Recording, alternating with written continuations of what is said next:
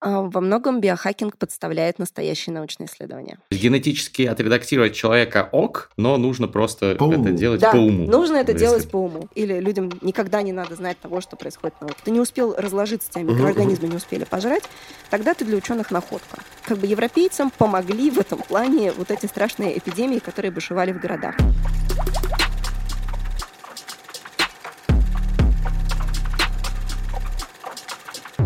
Небывалый восторг в ваших сердцах рождается каждым новым выпуском подкаста «Терминальное чтиво». Подкаст об инсайтах, исследованиях и трендах, который ведут Гриша Мастридер и я, Александр Форсайт.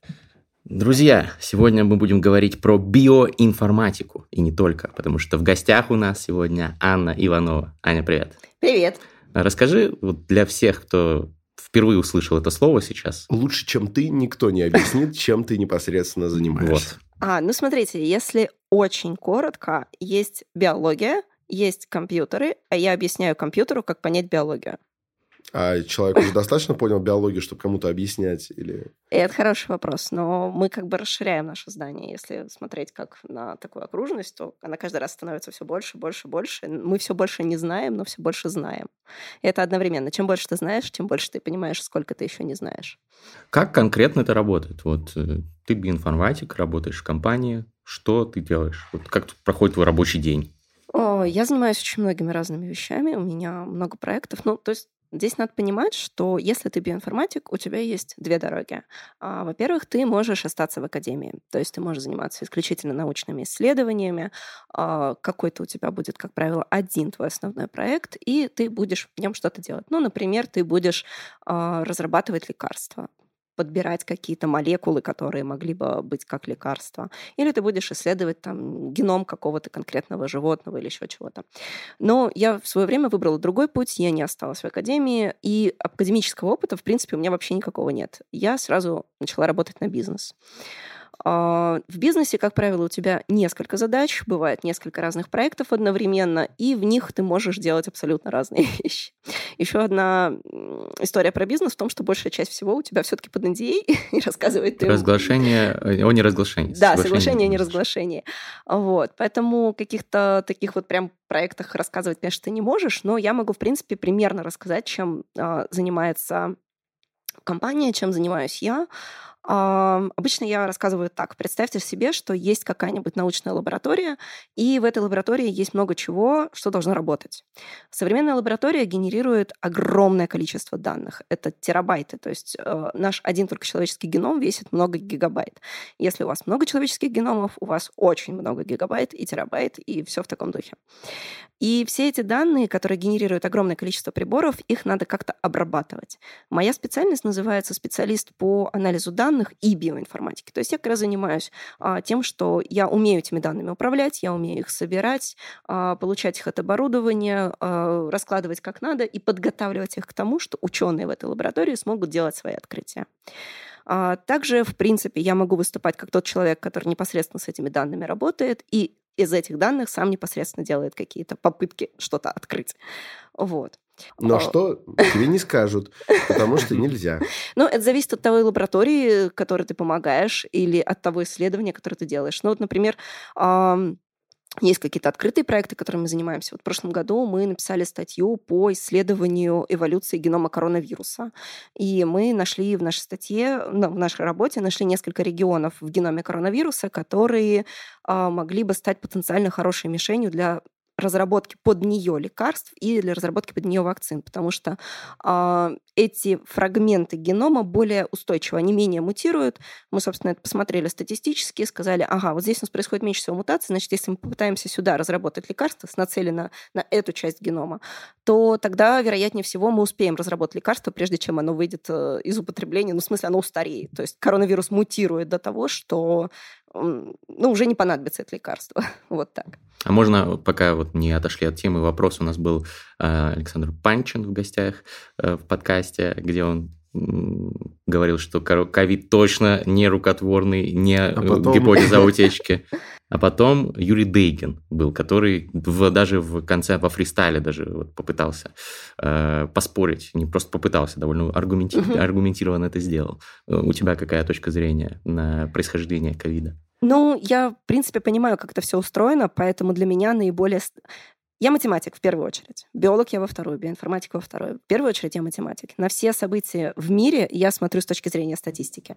Мгм. И с точки зрения статистики вероятность того, что это действительно вирус, который был изначально просто у животных, но далее он пре- преодолел вот этот вот барьер и стал опасен для человека, эта вероятность намного выше, чем то, что это кто-то что-то придумал. Просто потому, что, в принципе, а, ученые очень хорошо изучают летучих мышей.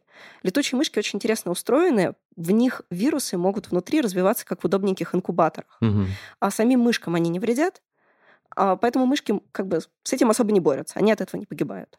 А вот дальше потом кому-то это передаться может, немножко мутации, и ты уже перешел этот барьер от мышки и стал опасен для кошки, там, ну или для человека. Поэтому чисто статистически это очень вероятный сценарий, и поэтому для меня как бы теория естественного происхождения вируса это самая, ну, достоверная теория. Я не стараюсь искать какие-то теории заговора, потому что всегда ищи более простое решение. Ну, если, если без теории заговора, то куда пропал коронавирус? Ты заметил, исчез коронавирус. Все, его нет. Ну, Никто никуда о он не говорит. пропал. Он в, это, в командировку поехал в Северную Корею. Новости он. А, да, это правда, кстати. Наша, наша, Необычное наша направление. любимая страна начала, наконец, ну как, не то, что мы этого ждали, но э, у нее не было проблем с ковидом, а вот теперь они есть. Бедная Северная Корея. Товарищ Зо, держитесь. А, но как будто он из дискурса пропал. Не могли же вдруг все выздороветь, перестать болеть. Ну, будто даже перестали публиковать статистику, что вот каждый день же было. Вот там столько тысяч заболело, столько-то выздоровело. А все исчезло. Ну, не повестка, повестка сменилась. А если мы посмотрим какие-то специализированные телеграм-каналы, те же самые, которые стараются эти все... Вот а, есть такая классная книжка, вышла в прошлом году, кажется, «Вирус, который сломал планету», написала ее а, Ирина Якутенко. У нее есть канал «Безвольные каменщики» в Телеграме, и... а, Прикольно. Я надеюсь, я не, зап- не перепутала название канала, поправьте меня, пожалуйста. Вот, и, допустим, у нее по-прежнему выходят все эти обзоры. Или канал Водовозова. Мгм. А, то же самое, там постоянно вы можете смотреть и за статистику, и новые какие-то публикации и так далее. То есть как бы из научного дискурса коронавирус не пропал никуда. То, что он пропал из э, дискурса СМИ, ну, это, это не к нам ученым вопросы называется. Вот. Понятно. Он все еще есть. Конечно, есть. Даже в Армении было несколько случаев зарегистрировано, но здесь, э, в принципе, э, довольно хорошо отработала вакцинация, и здесь доступен широкий спектр вакцин. Это очень здорово. А я вот как приехала, первым делом себе заполучила Pfizer. Pfizer? Поверх моего спутника, да. Понятно. Ну, вернемся сейчас к биоинформатике обязательно. Но вот э, про переезд твой давай поговорим. Всех спрашиваем. Мы сюда прилетели записывать специальный сезон подкастов, и здесь есть ребята, которые случайно здесь оказались просто проездом там на ивентах всяких. А есть э, довольно много из наших гостей, с которыми мы здесь записываем, люди, которые переехали, ну, как правило, после начала войны. У тебя какая история? Ну, здесь действительно переехал работать сюда, потому что стало тяжело там. Э, Когда это произошло? А В марте. А что тяжелого? Ну, в смысле, почему там тяжело? Там тяжело работать в, в твоей отрасли или тебе просто морально как-то тяжело? Ну, мне в первую очередь было тяжело очень морально. И тяжело было принимать решение об отъезде? О, по-разному. По-разному, в каком плане? Ну, свои за, свои против, взвешивалась и так далее. А, Ну, давай тогда к биоинформатике. А, Ты работаешь, э, соответственно, много лет, занимаешься этим, э, ты эксперт в этом, ты э, находишься на переднем краю науки. Ну, это очень круто. Мы вообще любим биотех, мы тут много подкастов записывали с экспертами из сферы, мы сами там биохакеры, трансгуманисты в той, в той или иной степени. И поэтому вот... э, Осуждаю, И осуждаю. поэтому вот хотим, хотим спросить про это. Почему ты осуждаешь биохакера? А, Во многом биохакинг подставляет настоящие научные исследования. Почему? Поясни. А, Например, вот эта вот знамен- знаменитая история, когда дама, забыла я ее имя, может быть, я вспомню, пока рассказываю, а, в своей компании они разработали какую-то anti-aging терапию, и вот она ее попробовала себе вколоть там где-то тайно в Мексике и так далее. К чему это все приводит? Приводит это к тому, что а, мы не знаем, чего она добилась или не добилась, потому что нормально какой-то кон- контроль над этим поставить невозможно. То есть узнать, действительно ее теломеры там уменьшились, увеличились или нет. А, во-вторых, после любого такого кейса начинаются ужесточения любых правил. Возьмем вот, этого, вот эту историю, когда а, товарищ Хидзинькуй разработал свои генетически модифицированных детей. Чем это закончилось? Закончилось новым дискурсом, новым введением ограничений, и мы опять отодвигаем какое-то развитие технологий из-за того, что люди, вместо того, чтобы пойти по через нормальные этические комиссии, через нормальную постановку задачи, через нормальный контроль эксперимента, мы опять попадаем в какую-то эпоху средневековья, когда мы, собственно, не понимаем, что произошло. Тех же самых детей генетически модифицированных нам так никто не показал. Мы не знаем, действительно они были. Ну, раз человек срок за это отсидел, наверное, все-таки они были.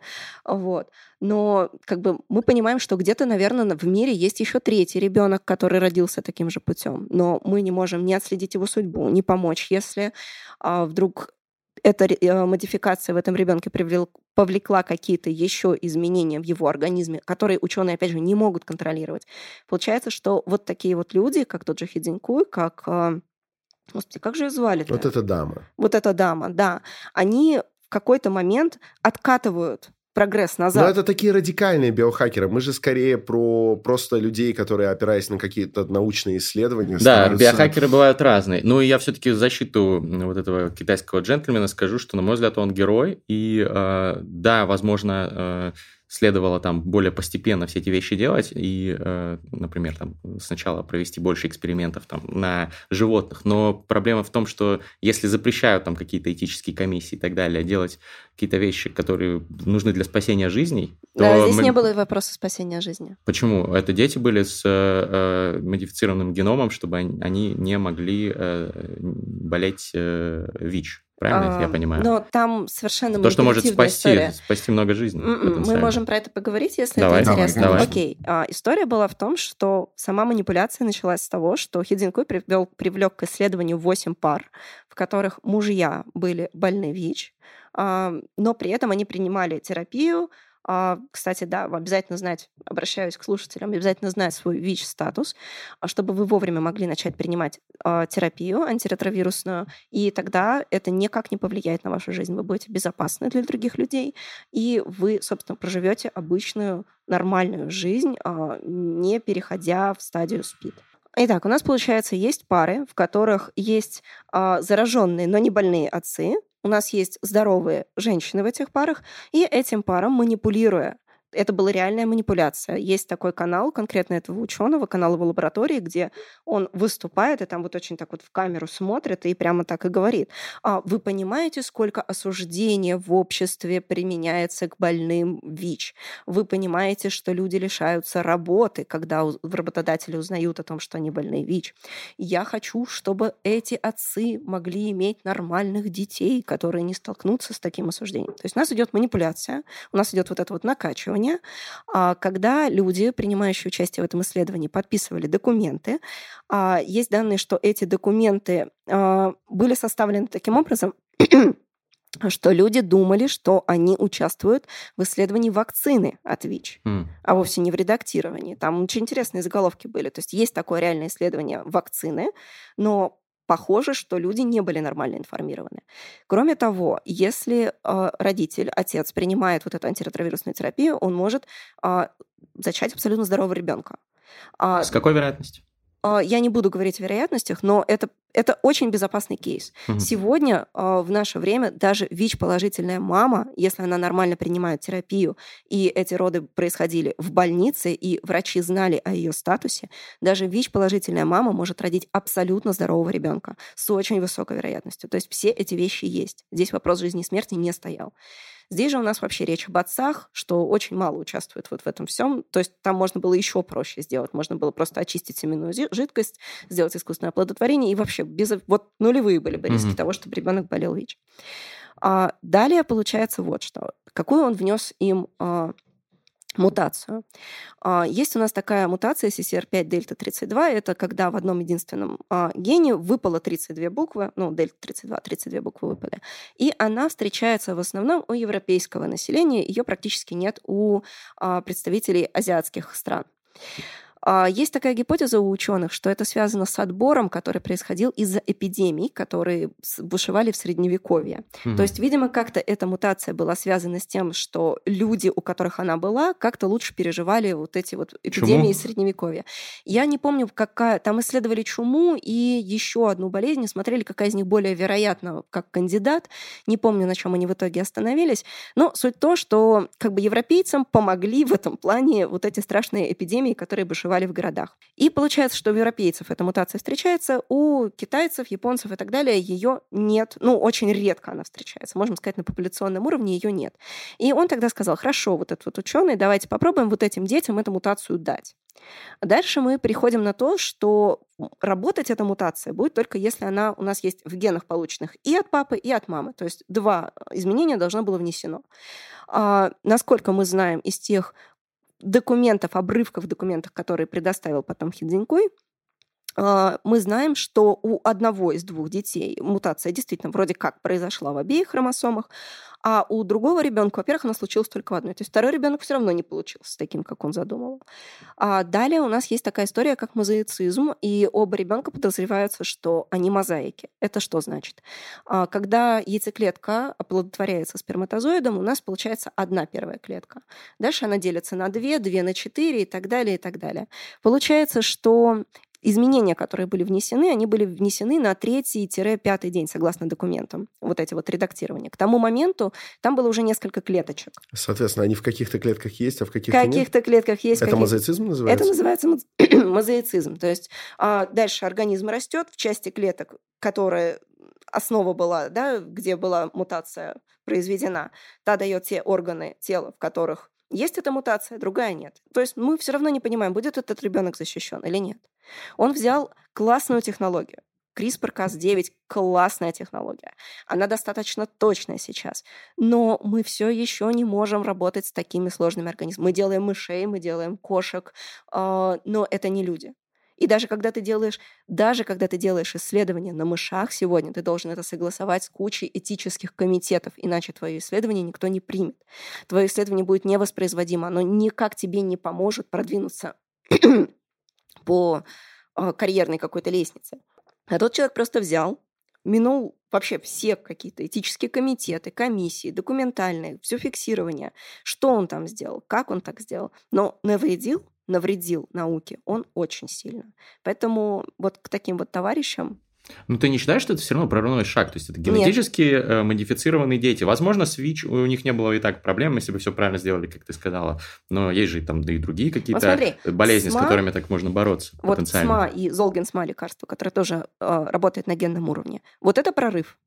А это не прорыв. Почему? Он просто взял ну, представь, что раньше м, с помощью определенного удобрения ты выращивал яблоки. И, а этот человек просто сказал, о, как бы есть придуманное клевое удобрение, с ним сейчас выращивают яблоки, а я хочу выращивать груши. И он добавил это удобрение, чтобы выращивать груши. Вот вся разница, вот весь его прорыв. Почему? Э, ну, не ну то есть он взял аналогию. другой организм. Смотри, мы это делали на мышах, мы угу. это делали на кошках. Мы это не делали на человеке не потому, что мы не могли этого сделать. Угу. Мы этого не делали на человеке, потому что у нас есть этические ограничения.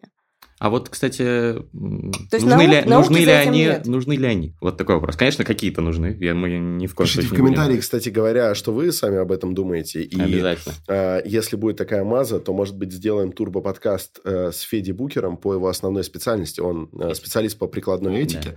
Так что, может быть, его еще поспрашиваем. Я а про вот что? ты как считаешь? Да, я про что, что вот очень многие э, люди там из биотех, с которыми я общался, говорили мне, что очень многие ограничения, они создают очень много преград для как раз-таки научного прогресса. Ну, то есть, э, ну, конечно, я э, понимаю причину этих этических ограничений, и этика это очень важно. Но иногда, кажется, они могут быть сдерживающим фактором, и помешать спасать людей. Ну, смотри, опять же, мы не можем сказать, вот все ограничения плохо или все ограничения хорошо. Давайте смотреть на какие-то конкретные. Ну, например, а, ограничение, которое говорит, что если ты хочешь произвести какое-то исследование, ты должен подать, а, если ты считаешь, что в твоем исследовании должны использоваться какие-то животные, то у тебя первое ограничение, которое перед тобой встает, это то, что ты должен доказать, что тебе нужны именно эти животные.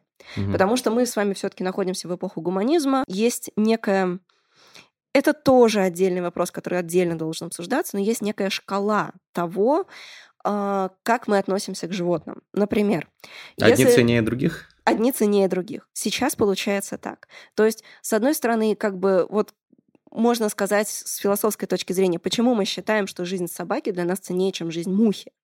Но, с другой стороны, то, вот на чем мы сейчас практически остановились, это то, что есть некая иерархия такая, а, по которой ученые могут работать. Например, а, если ты говоришь, что для твоего исследования нужно исследование на каком-то живом организме, ты должен обосновать, почему именно тот живой организм, который ты хочешь выбрать, Например, ты должен мыши. использовать. Да. Прежде чем использовать мышь, то есть мышь получить не так просто, и делать даже не столько в документах, но очень многие ученые все еще не перешли вот эту, скажем так, эмоциональную, психологическую, этическую ступень. И они считают, что мышь для исследования им получить сложно не по каким-то еще причинам, а по чисто бюрократическим. Но на самом деле мы должны понимать, что сейчас есть некая иерархия. Вот я делаю какое-то исследование. Первое, что я проверяю, это проверяю, работает ли это в математической модели. Если на математической модели я получаю какие-то нормальные результаты, я могу это выполнить на клеточной культуре. Если я понимаю, что результаты есть, и клеточной культуры мне недостаточно, мне нужен целый организм. Но в этот момент э, я не запрашиваю, чтобы мне дали шимпанзе или чтобы мне дали мышей, э, я беру плоских червей. Если на плоских червях опять есть результат, мы берем там Данио Рерио, это рыбки такие. То есть вот эта вот иерархия помогает, во-первых, представляете, сколько экспериментов, сколько бы мы извели мышей, обезьян и добровольцев, если бы мы просто все эксперименты гнали вот этой по обычному пути, что, ага, хочу проверить гипотезу, возьму-ка я тут 10 мышей и забабашу им вот эту вот инъекцию. Ну, все вот эти вот хотелки отсекаются на первых этапах эксперимента, когда пострадают не живые мыши, а просто математические модели или обычные клеточные линии, которые неживые, скажем так. Угу. А вот с людьми, получается, я правильно понял, что ну вот э, CRISPR, вот эта технология, угу. она же применялась на животных, то, что ты говоришь до этого, он просто сделал это впервые на людях. Да. Но, соответственно, ну рано или поздно, наверное, ты согласна с тем, что нужно будет ставить эксперименты над людьми, если он будет правильно все согласовывать со всеми комитетами? О. Или ты просто против, ты такая, это что-то там божественное, нельзя вмешиваться? Нет, дело не в божественном. Дело в том, что если ты можешь забить гвоздь в стену молотком, не очень хорошо брать для этого электрогитару. Допустим... Я а... рок-звезда. Идите на. Но подожди. Э, так. Смотри, а если как вы будто говор... бы ты сама просто сказала, что это замечательная технология. Это замечательная технология. Не забивание гвоздей. То есть я считаю, что если ты хочешь забивать гвоздь в стену, тебе надо взять молоток. Это значит, что если мы хотим, а, чтобы у нас не было какого-то, ну, допустим, давайте возьмем СМА, да, вот это вот заболевание, а, мы, конечно, можем использовать использовать тот метод, который вот Хидзинько предложил, там, взять детей этих, э, вот эти вот все редакционные штуки в них выносить, смотреть, что получится, что не получится. Но, во-первых, вместо этого мы можем просто сделать обычный скрининг. Вот мужчина и женщина хотят стать родителями ребенка. Они сдают достаточно недорогой генетический тест, в котором им говорят, ага, у вас, значит, риски такого-то заболевания такие-то, такого-то, mm-hmm. такие-то, Спокойно можете заводить ребенка, вероятнее всего, он будет хороший. Если оказывается, что у них риски на какое-то заболевание высокие, мы просто делаем ЭКОС ПГД. Это искусственное оплодотворение с предотплантационным генетическим э, тестированием на то, есть в этих эмбрионах вот эта вот опасная мутация или нет. Чтобы, чтобы дальше развивался тот эмбрион, который получился все-таки нормально. Который получился нормально. Это первый молоток, которым можно забивать гвоздь. Второе, опять же, если все-таки получилось так, что у нас ребенок уже родился со СМА, мы смотрим, а на какой орган, ну там с астмой или с какой-то другой болезнью, мы смотрим, на какой орган влияет это заболевание и редактируем конкретно этот орган в конкретном здоровом, э, в конкретном взрослом человеке, и эта мутация, она не будет передаваться его детям. А, и если вдруг с этой мутацией прошли какие-то незапланированные прицепом другие мутации, они тоже не передадутся его детям, потому что мы не трогаем его половые клетки при этом. Мы просто редактируем. А, была такая знаменитая история лет 10 назад с мальчиком-бабочкой, когда а, у мальчика было такое заболевание, булезный эпидермолиз. А, это проблема с тем, что слои кожи друг на друге, скажем так, не держатся из-за генетической поломки. И этого мальчика, если, допустим, до него мама его дотрагивалась, у него там начинались кровавые волдыри, и вот это вот все. И к тому моменту, как начиналась эта работа, буквально 80% кожи этого мальчика были уже воспаленными кровяными такими образованиями, то есть там ну, не было нормальной кожи. Он жить нормально не мог. Что сделали ученые? Они взяли образец его кожи, отредактировали кожу, вырастили искусственно пласт этой кожи на среде и сделали пластическую операцию, пересадив ему кожу обратно. Все, та кожа теперь, которая на нем растет, она уже генетически отредактированная, без этой поломки мальчик живет свою нормальную жизнь. Вот это называется забивать гвоздь молотком, а не электрогитарой. То есть генетически отредактировать человека ок, но нужно просто по это делать да, по уму. нужно это если... делать по уму. Во-первых, нужно избежать тех рисков, которые, ну, как бы можно избежать, а если их избежать не получилось, давайте сделаем это по уму.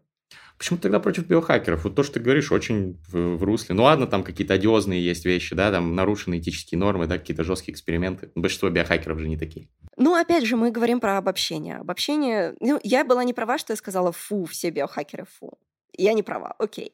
А, фу те биохакеры, которые приступают какие-то границы, да, которые там... Во-первых, фу те биохакеры, которые начинают говорить, так, смотрите, я пью resveratrol, это мне помогает, всем срочно пить resveratrol. Так не надо делать, конечно. Да, а мы такие смотрим, блин, да этот resveratrol только на мышках проверялись, и то там такие результаты, ну, как бы не очень однозначные. А тут как бы идет такой какой-нибудь аккаунт в запрещенной соцсети а, нынче в России, и там человек говорит, а, я продаю эти таблетки resveratrol, покупайте, я вот биохакер, я, короче, супер живу, и вы тоже будете супер жить. Ну, это не ок. Если ты сам себе там считаешь, что если я выработаю себе там жесткий режим, я буду пить столько там воды, столько там сока, столько витаминов принимать, так, ну развлекайся как ты хочешь. Это только исключительно твои развлечения. А вот человеку обычному, далекому от твоего уровня погружения в науку, а вообще ему стоит э, контактировать с этим каким-то передовым краем развития технологий биологических э, или лучше лучше прям ждать, пока что-то войдет полностью в обиход, то есть вообще ни с чем таким прогрессивным, инновационным не контактировать. Это... Потому что ведь многие биохакеры, они такие, вот, там прям совершено там два дня назад открытие, такие, причем там оно реально, вот э, там какие-нибудь исследования. На Все, мышах. мы туда. Мы туда. На мышах. Есть такой э, в этом, как он называется-то, в Твиттере, по-моему, такой аккаунт, который берет и или бот, или что-то такое, он берет и каждому, каждой новости добавляет фразу «на мышах». Там вроде «открыли супертехнологию нестареющих нейронов на мышах». И вот это вот прям сразу такой градус изменяет у всех этих статей. И действительно, по большей части это правильно оказывается. А, ну, блин, давайте не будем тоже вот это вот все обобщать. А, я считаю, что людям очень важно знать новости из мира науки, а, и с практической точки зрения в том числе, потому что не всегда все методы лечения от того же заболевания, которое у них есть, а, доступны в их районной поликлинике. И здесь хорошо бы знать, что если твоя районная поликлиника говорит, блин, у тебя гепатит С, ты умрешь. Тут хорошо бы знать, что вообще-то гепатит С сейчас излечимое заболевание, от него есть а, медикаменты, которые, может быть, ваша районная поликлиника не знает об этом. В этом плане классно быть в курсе. В курсе, да, того, что происходит, и понимать, что э, если там у тебя рак и какая-то терапия тебе не, по не помогает, хорошо бы знать, что есть еще 10 вариантов различных терапий, которые практикуются в каких-то других клиниках, где-то что-то еще экспериментально, чтобы их попробовать. То есть как бы давайте не будем вот эти вот среднюю температуру по больнице делать. Вот. Поэтому, да, я еще раз скажу, что я не права, сказав, что все биохакеры нехорошие человеки. Вот. Но им тоже тут не будем говорить, что типа людям надо всегда быть в курсе всего, что происходит в науке, или людям никогда не надо знать того, что происходит в науке. Нужен компромисс. И очень-очень важно, чтобы люди понимали базовые вещи, которые происходят в науке. То есть, чтобы люди понимали, что такое банально гены.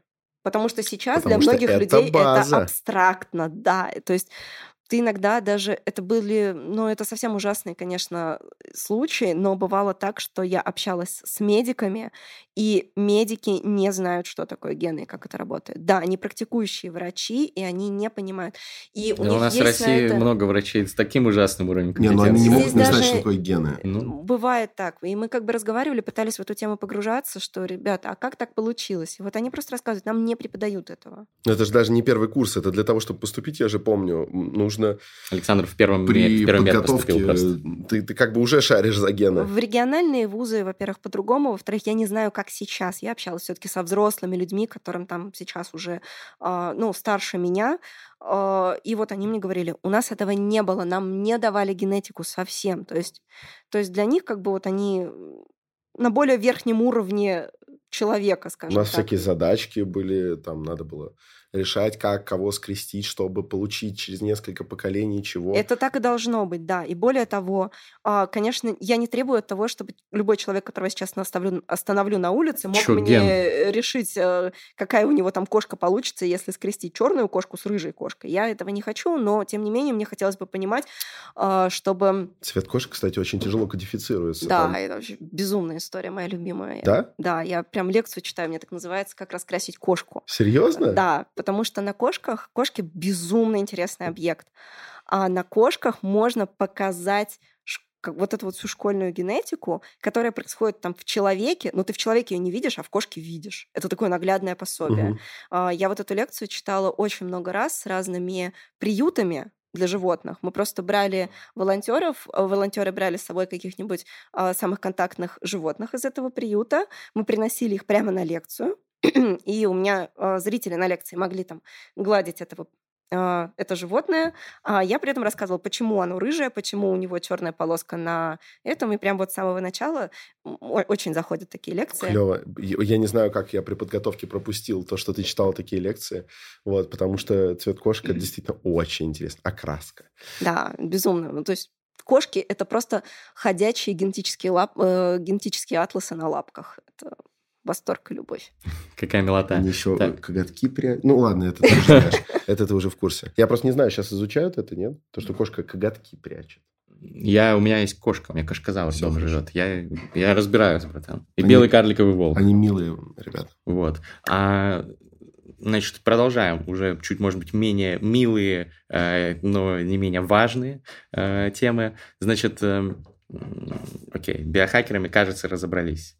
Трансгуманизм. Что думаешь про трансгуманизм? А дай определение. А, Философия, основанная на ней общественное движение, провозглашающее необходимость э, бороться со старением и также улучшать возможности человека с помощью достижений науки и технологий. Ну, я тогда опять за золотую середину. Потому Так. что я считаю, что изучать, почему мы стареем, и как-то предотвращать эти процессы, это ок и хорошо. А, но при этом, опять же, есть границы, которые переступать, ну, на мой взгляд, не стоит. Дело, дело опять же, не в каком-то религиозном там обосновании, а дело в каких-то этических штуках, и опять же в том самой истории про там гвоздь и молоток. Вот. Например? Смотри, ну, например, а, вот было недавно э, исследование, совсем недавно я узнала, что человек умер, когда пересадили человеку генетически модифицированное сердце. И давайте просто возьмем крайности, да? Вот ему взяли э, сердце от свиньи, специально в свинье вырастили вот это вот сердце, которое можно было пересадить. И на текущем уровне понимания этики отношения к животным это, в принципе, ок. Ну, с точки зрения общественного, скажем так, мнения, да? Ну, Человек важнее свиньи, потому Человек важнее свиньи, да, в текущем понимании. Я, я не говорю, что я с этим согласна, не говорю, что я с этим не согласна. Я говорю, что все сложнее, как всегда.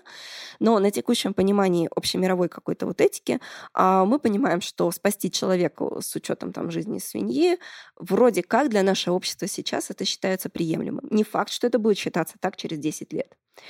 А, факт, что 10 лет назад это считалось 100% приемлемым, и никто бы даже этого не, не осуждал и не обсуждал даже этот бы вопрос. Сто лет назад мы бы даже просто Посмеялись над вопросом. Ну не вот задумались над этим. При обсуждении это, этого явления этот вопрос бы даже не стоял. Да, да, да. И Ну, это, понятно. это удивительно, на самом деле, какой вот этот вот мы Мгм. прогресс делаем. С другой стороны, если мы посмотрим и скажем, что, ага, а вот давайте мы, короче, ну, от свиньи же вроде не очень подходит, да, ну, а если мы его в человеке вырастим? И здесь мы вспоминаем вот эти вот все фильмы, там, Про фильм искусственных, да. «Остров», э, вот. И кажется, что здесь вот она граница находится, да, то есть нельзя сказать, все, я трансгуманизм, я за то, чтобы мы любимыми способами избегали там вот этих вот болезней, старения и так далее. Нет, должны быть какие-то разумные границы, и, ну, разумные границы в любом исследований, да в любом событии в своей жизни надо соблюдать. Не, ну тут, мне кажется, никто не будет спорить, это ты уже какой-то страшный прям кейс привела там. С, э, а, а что, подожди, а выращивать клона, который не имеет никакого э, в человеческом понимании сознания, образования для того, чтобы у тебя, так скажем, были запасные органы, это что, совсем не ок? А, вот если клон без сознания и без всего, не знаю, не знаю. А давайте вопрос. зададим этот вопрос нам в прошлое, зададим его где-нибудь в 30-х годах 20 века. И не факт, что мы бы на него точно так же однозначно ответили.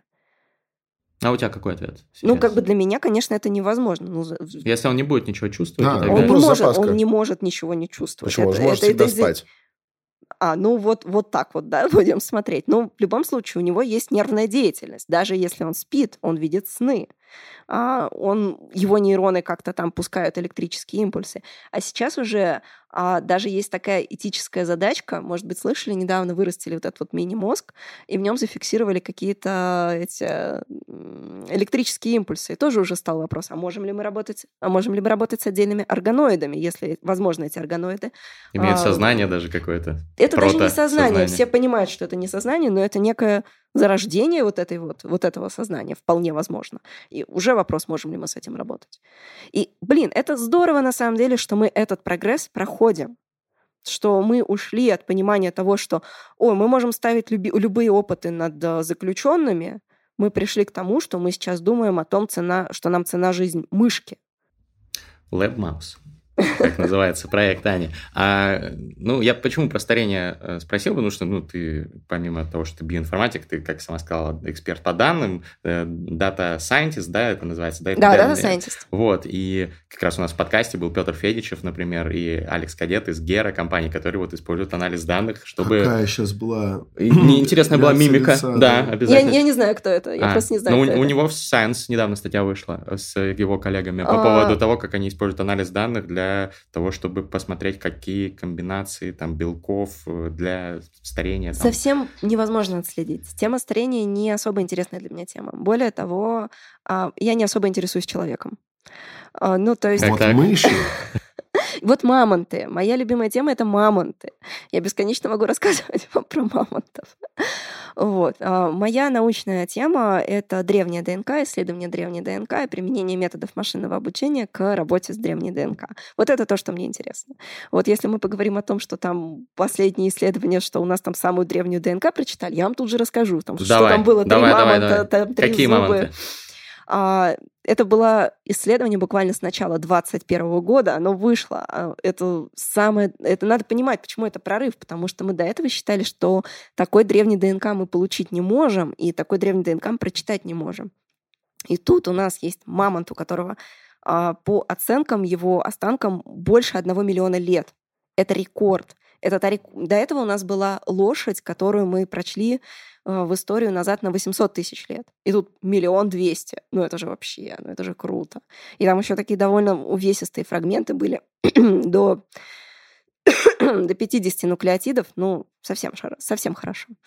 Круто. А проблема в том, что есть кости, но из них нельзя э, получить ДНК как-то, или, или, или, или как это работает? Ну, то есть, насколько мне известно, есть же довольно много там и предков человека, там э, останков, которым больше миллиона лет. Ну или в этом районе хотя бы, там плюс-минус. Ну, есть свои ограничения. Первое ограничение это того, что ДНК наша разрушается. Вот мы пока сидим, я пока с вами разговариваю, в каждой моей клетке ДНК тоже разрушается. Угу. Но у меня там есть э, система репарации, которая при этом быстренько смотрит за этими разрушениями и это чинит. Когда клетка погибает, разрушение продолжается, чинить некому. И, во-первых, ДНК там фрагментируется, режется на очень маленькие кусочки. Если у меня сейчас 3 миллиарда нуклеотидов, да, а, в 23 хромосомах, 23 на 2, 46 вот эти, а, и у меня там 3 миллиарда сейчас. Разные хромосомы по несколько миллионов там нуклеотидов. Когда организм погибает, спустя время его ДНК фрагментируется, фрагментируется, и через 500 лет буквально там, ну, при определенных условиях, потому что это зависит от условия среды. Иными словами, если ты мамонт, ты шел себе по тундре, свалился ты в какой-нибудь э, этот, как его называется? Ущелье, Провал, ущелье. О, ущелье. Свалился ты в ущелье. Тебя тут же снегом засыпало. Вот ты просто подарочек для ученых. Они тебя спустя 800 тысяч лет выкопают, а тут тебя генетический материал выковыряют, и все будет супер. А если ты какой-нибудь глупый кролик, ты шатался себе по каким-нибудь болотам, свалился ты в это болото, там жарко, там микроорганизмы, они тебя быстренько пожрали, быстренько все твои клеточки уничтожили, и от ученых ничего не осталось, даже если ты там 50 лет назад гулял. А в болотах микроорганизмы?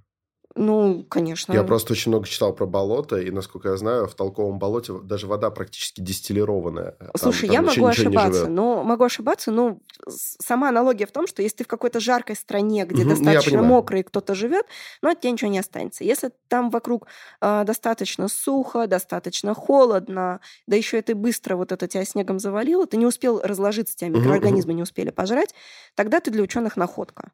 Вот. И от этого тоже очень много зависит. При какой температуре этот мамонт там хранился. Если он оттаивал много раз, но опять же, эту тушу там микроорганизмы успели пожать.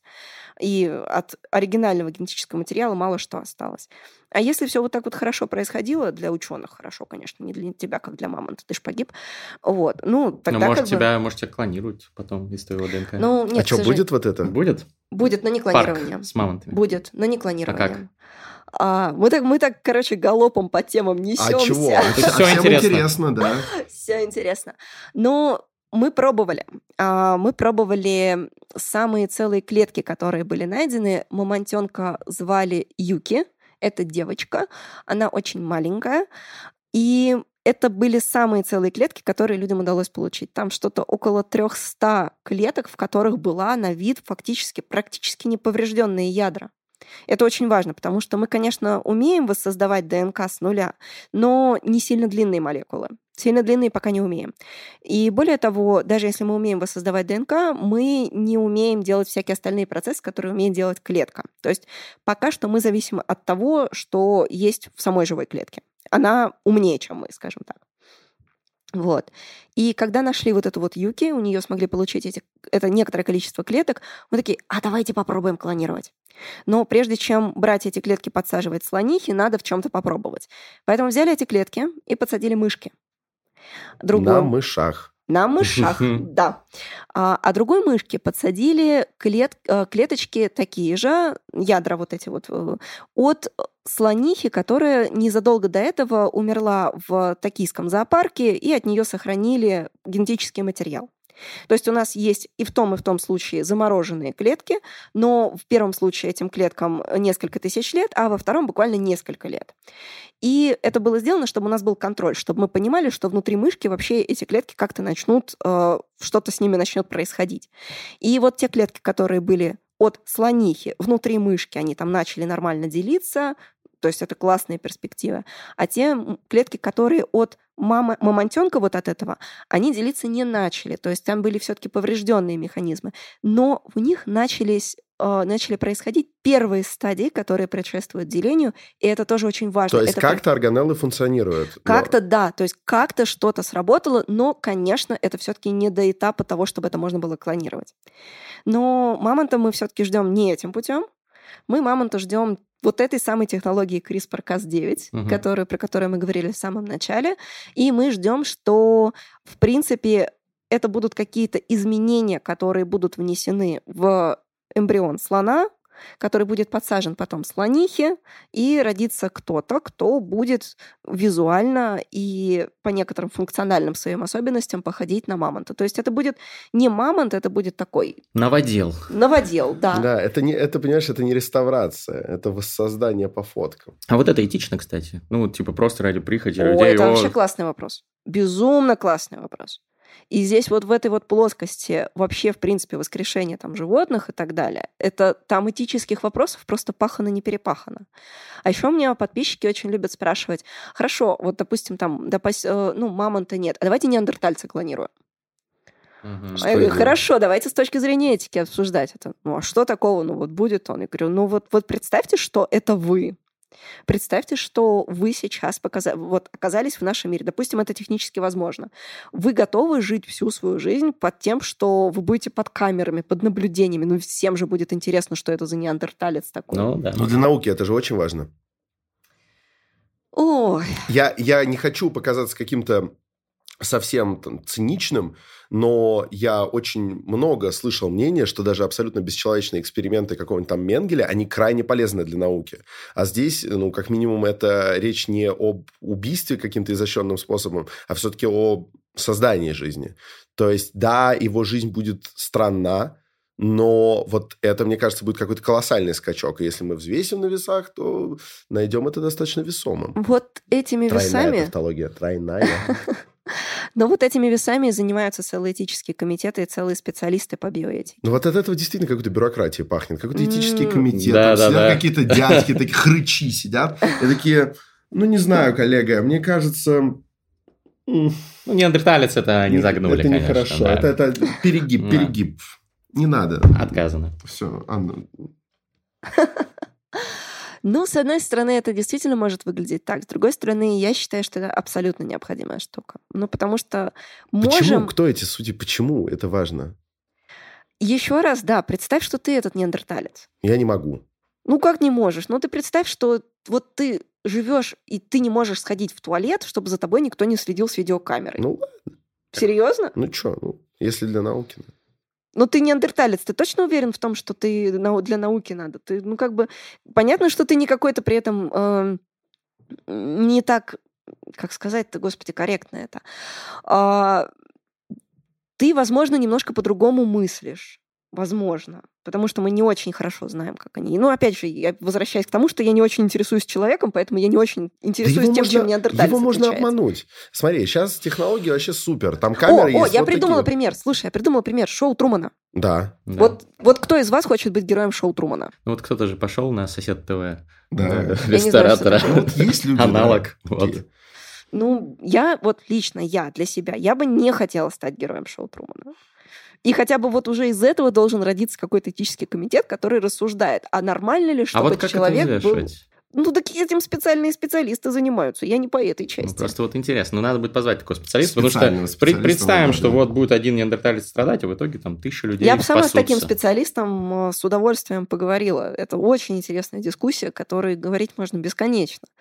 Ну, вот, вот так. Но ты больше любишь животных, и ты, кстати, сказала, вот очень интересно, мы же про инсайты, исследования и тренды, у нас сегодня все три вещи из нашего подкаста во, во флаконе.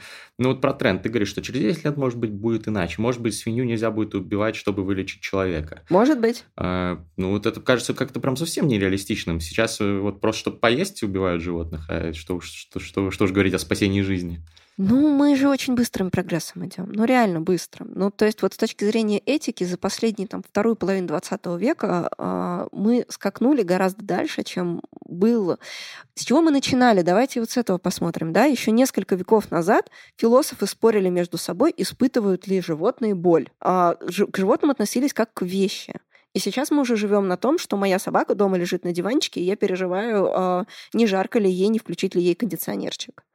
Мы уже вот здесь. Поэтому где мы будем еще через 10 лет? Ну, мне интересно посмотреть. Ну, я вообще только поддерживаю, если что, эффективный альтруизм, Питер Сингер, борьба за права животных, это все прекрасно. Вот, но Ты- единственное... ты- то есть ты откажешься от стейков из коровок. а, Конечно, я буду есть А если этот мясо. стейк можно вырастить в пробирке, почему бы не Да-да-да. отказаться Не, от... ну если он э, будет такой же, как, э, как э, хорошая говядина, конечно, я тоже, наверное, буду есть Ну, искусственный. то есть, если смотрите, он будет неотличим. сам по себе факт того, что мы решили растить мясо в пробирке, уже говорит о том, что мы ищем пути заменить животных. А здесь же еще надо посмотреть на совокупность факторов. Мы же, ну, не только потому, что коровок жалеем, должны отказаться от того, чтобы там столько коров разводить. Мы Ещё же... Парниковый эффект. Еще же у нас парниковый эффект, еще же у нас загрязнение сточных вод, еще же у нас вырубка лесов и прочее, прочее, Да. прочая история. Ну, как бы самим вот этим вот переходом к более этичному обращению с животным мы еще ну, столько всяких вопросов по пути закроем. Это ж классно. Тогда давай немножко про тебя, не только про науку, точнее про науку и про ее связь с твоим путем. Вот ты Мгм. девушка э, в довольно такие, наверное, отрасли, ассоциирующиеся с э, чрезмерным представительством мужчин. It is a man's world, э, IT, да, ну, биоинформатика, не знаю, насколько она доминируется мужчинами, или там вот у женщин Вот нет расскажи, да, такого. там. Расскажи. А рассказать о чем? О том, о какой-нибудь, каких-нибудь случаях дискриминации Не, бывают у вас, у вас вообще нет? там девушки... Как женщины, девушки себя чувствуют? Да, очень много. А, ну очень. все, тогда кайф. То есть там нет никаких проблем с дискриминацией? Нельзя сказать, что нет проблем. Так. В академии бывают проблемы, в бизнесе бывают проблемы. Какие-то девушки индивидуально сталкиваются с какими-то проблемами. И даже если ты говоришь, что у меня таких проблем не было, это не значит, что их не было у кого-то другого. Угу. То есть это получается обесценивать чьи-то проблемы. А в свое время я тоже сталкивалась с дискриминацией, но больше до того, как я перешла в сферу дата сайенса, а, скажем так, в своей прошлой жизни я все-таки по первому образованию математик э, и математик-программист, и какое-то время я отработала как системный администратор в совершенно мужской отрасли, mm-hmm. которая тогда в десятых годах считалась совершенно мужской отраслью. Естественно, я сталкивалась и с сексистскими шуточками, и там, а заползи к нам, пожалуйста, под стол тоже, а вот с такими вот вещами. Конечно, это все было. И, конечно, это все бывает. Ну, в частности, в академии бывает такая история, когда женщинам говорят, а, ну, слушай, вот у нас на кафедре всего два места, и понятно, что у тебя более классные результаты, чем у того вот Васи, но если мы сейчас Васю к себе не возьмем, его в армию заберут. Нам не надо, чтобы Васю забирали в армию, давай мы, короче, Васю возьмем, а ты, ну, тебе все равно детей рожать. Ну, ты все равно через два года уйдешь с работы. И вот эта история, она бывает до сих пор, и я знаю многих девушек, которые с этой историей сталкивались. Васю тоже жалко, как бы, но ну, Васе как бы стоило своей качеством своей работы на это место претендовать, это да? Не, вот, я для начала. Жал, жалко, что Васе придется лямку тянуть, ты ведь явно не сдашься. Вот. Понятно. Вася пойдет ну, под ружье. Но в э, бизнесе, я так понимаю, чуть лучше, чем в академии, или нет такого прям? А, у меня был опыт работы с российским бизнесом, и у меня был опыт работы с иностранным бизнесом. И в иностранном бизнесе точно все более-менее хорошо, потому что за этим следят и за перекосом, и ну, чтобы его не было, и за тем, чтобы женщинам было комфортно. А, в российском бизнесе у меня был не такой большой опыт, и там как на это просто забивали, про это никогда не думали. Вот как минимум про это никогда не думали. Но опять же, российский бизнес тоже бывает разный. Бывает тот, который э, следит за иностранными трендами, а не просто строит себе такой же офис, как у Гугла, и считает, что он теперь тоже Google. Угу. Интересно, я вот пытаюсь догадаться, в чью, э, в чей, чей адрес шпилька. Это про очень крупную, но региональную компанию, поэтому я думаю, что не получится догадаться. Хорошо. Сеть супермаркетов Мария Ра. Эм, mm, отлично, отлично. Алтай. Да, бывали там. А биоинформатика вообще как отрасль, э, насколько сложно туда сейчас попасть молодым вот ребятам, которые нас слушают, может быть, думают сейчас о выборе карьеры? Ну, попасть туда можно двумя путями. Первый путь — ты математик, и ты хочешь заниматься биологией, ну или программист, и ты хочешь заниматься биологией. Второй путь — ты биолог, и ты хочешь заниматься больше разработкой, программированием, какой-нибудь математикой. То есть это две абсолютно разные дороги, и получается, что ты должен доучить какие-то вещи. Да, если ты биолог, ты должен научиться программировать. А, даже математику ты можешь потом себе подтянуть, но программировать ты должен научиться и научиться хотя бы базовой какой-то статистике. Если ты с обратной стороны заходишь, ты математик, ты должен въехать вот в эту доменную отрасль. Мой путь был переход именно из математика. А как лучше? Как советуешь вот ребята? А так я же только одну дорогу прошла. Ну, как у тебя я могу же есть, наверное, там знакомые коллеги. У меня есть знакомые, которые переходили были вообще из разных сфер. У меня есть медики, которые становились разработчиками. У меня есть разработчики, которые становились классными биоинформатиками. У меня есть физики, которые стали сейчас работать в анализе медицинских данных. Поэтому тут многое зависит от задачи, но все это реально, и а, опять же, чтобы работать в бизнесе, не обязательно иметь профильное образование. То есть, чтобы работать с медицинскими данными, научись хорошо работать с данными и уже в процессе работы погрузить в домен, и ты будешь, в принципе, хорошим специалистом. Ну, если ты в этом прям вот прешь, чтобы ты в этой сфере быть в тренде, в знаниях. То есть, условно говоря, можно просто отучиться на каких-то курсах на дата-сайентиста и попасть потом в биоинформатику. Не прямо в биоинформатику, но в анализ биомедицинских данных попасть можно, и там уже дальше докачивать именно биологические скиллы вполне возможно. Понятно.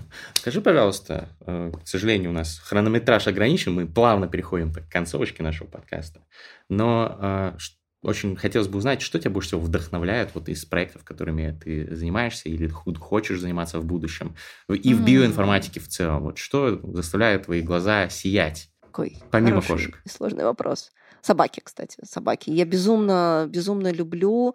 А, ну, во-первых, я люблю собак, а во-вторых, у нас с ними безумная история совместной эволюции. Это штука, по которой я все хочу как-нибудь выкроить время и сделать отдельную лекцию. Ну, у потому... людей и собак. Да, у людей и собак. Потому что мы стали теми, кто мы есть, благодаря тому, что у нас были собаки. Собаки стали теми, кто они есть, благодаря тому, что у них были люди. И это совершенно уникально. Ну, на мой взгляд, у нас на планете нет никого нам ближе, чем собаки.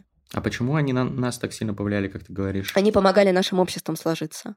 Ну, вот представь, что ты дикое племя, да, и тебе надо постоянно перемещаться, чтобы тебя никто не съел, никто на тебя не напал и так далее. А теперь представь, что у тебя появляется сигнализация, которая тебя всегда вовремя предупредит о том, что кто-то приближается. Белый карликовый волк. Еще и защитит, если да. достаточно Ну, там пока, пока про защиту сложно сказать, но как минимум это собаки, которые недалеко э, находятся от жилья человеческого, потому что они не боятся человека. Они питаются его какими-то там э, этими косточками, которые от трапезы остались. Зато когда какой-нибудь медведь приближаться начнет, они первые закричат, и такие люди, опачки, можно сниматься. Им не надо уже жить на вот таком постоянном нервике, потому что их как бы, ну, за ним присматривают. То же самое собаки, их там и рацион и так далее менялось. Моя любимая история про то, что, э, знаете, чем волк э, отличается очень сильно от собаки? Вот у волков есть только такие мышцы, а у собаки есть вот такие и вот такие мышцы, которые позволяют им делать бровки домиком. Mm. Вот эти вот и все, и ты не можешь им отказать, ты им отдаешь там свою самую вкусную, э, самый вкусный кусочек колбасы, хотя у нее там панкреатит, как у моей собаки, и ничего нельзя, но ты такой сидишь, господи, ну если я ей не дам этот кусочек сыра, она же на меня так будет смотреть, ты ей отдаешь. Вот, и они вот эти мышцы, они эволюционировали буквально рядом с нами. Ну, это же удивительнейшая история. Вот это вот то, что меня прям заставляет загораться. Ну, собаки one love, конечно. Так, значит, собаки, э, кошки, мамонты, неплохой, неплохой спектр у тебя, скажем так, э, тех, кто тебе интересен.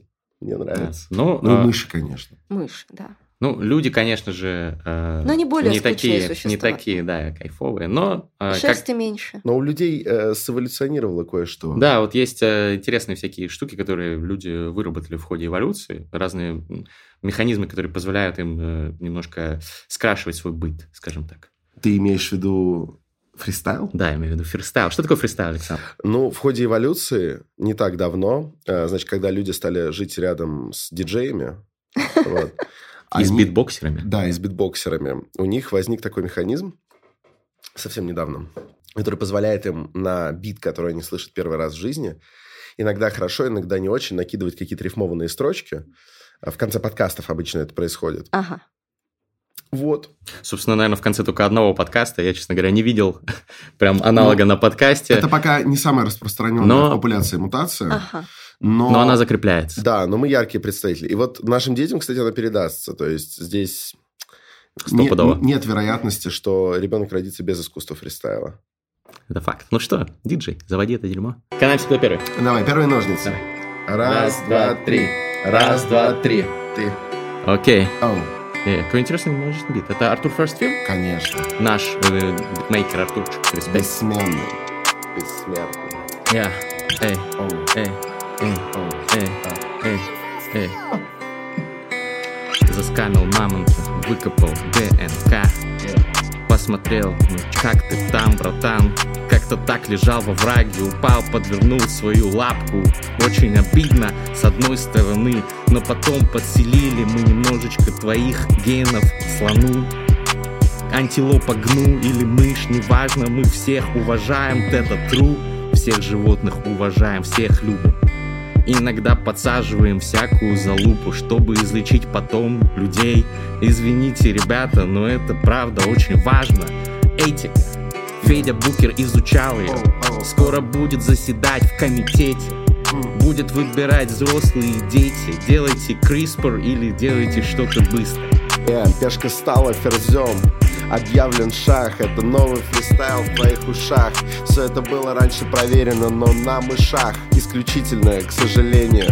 Но сегодня у нас в гостях девушка что не определяет при этом ее способности, профессии, каких-либо умений, потому что сегодня на подкасте гений.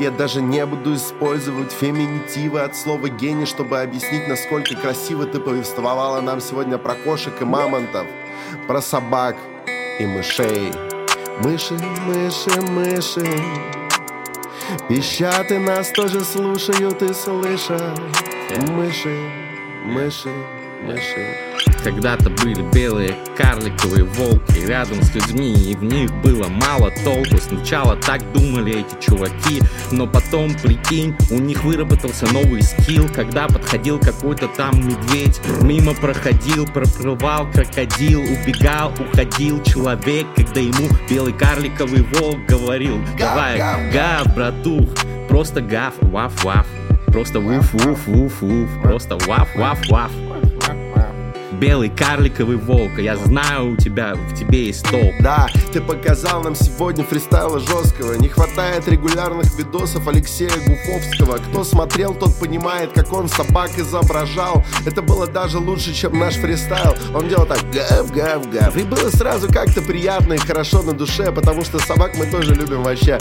Я как бы, наверное, не хотел бы сейчас жить с собакой, но при этом собаку уважаем. Собака нам помогала, собака объявляла нам о приходе приходе медведя или там каких-нибудь гуннов. Собака всегда лаяла и становилось легче, ты мог успеть разбудить своего братуху. Братуха спит, а ты такой, пойдем, уходим, медведь идет. Собака тоже такая, вперед, гав-гав, давайте, идите, идите, спасайте свои задницы. Я надеюсь, что от вашего ужина там косточка останется. Знаешь, кстати, как э, Google переводчик э, озвучивает собака, как говорит, со- собарка. Гарв, гарв. Гарв, гарв. Гарв, гарв, гарв. Друзья, терминальное чтиво каждый понедельник. Поставьте обязательно лайк на YouTube. Напишите комментарий от пяти слов. Если вы собака, на Аню. пишите, мы вас Если у вас обязательно есть- пригласим. Если у вас есть собака, Нет, если вы собака, то обязательно тем более. тоже- Но если у вас есть собака, напишите об этом в комментарии, какая порода. У меня, например, West Highland White Terrier. У тебя какой? Беспородная. Дворянская. Класс. Дворянская Конечно. дворняга. Да, дворянская. Очень круто. Ну что, друзья, лайк, всем, всем, всем собакам респект. Вот, э, Обнял, целую. Все Пока. мои псы со мной. Ауф!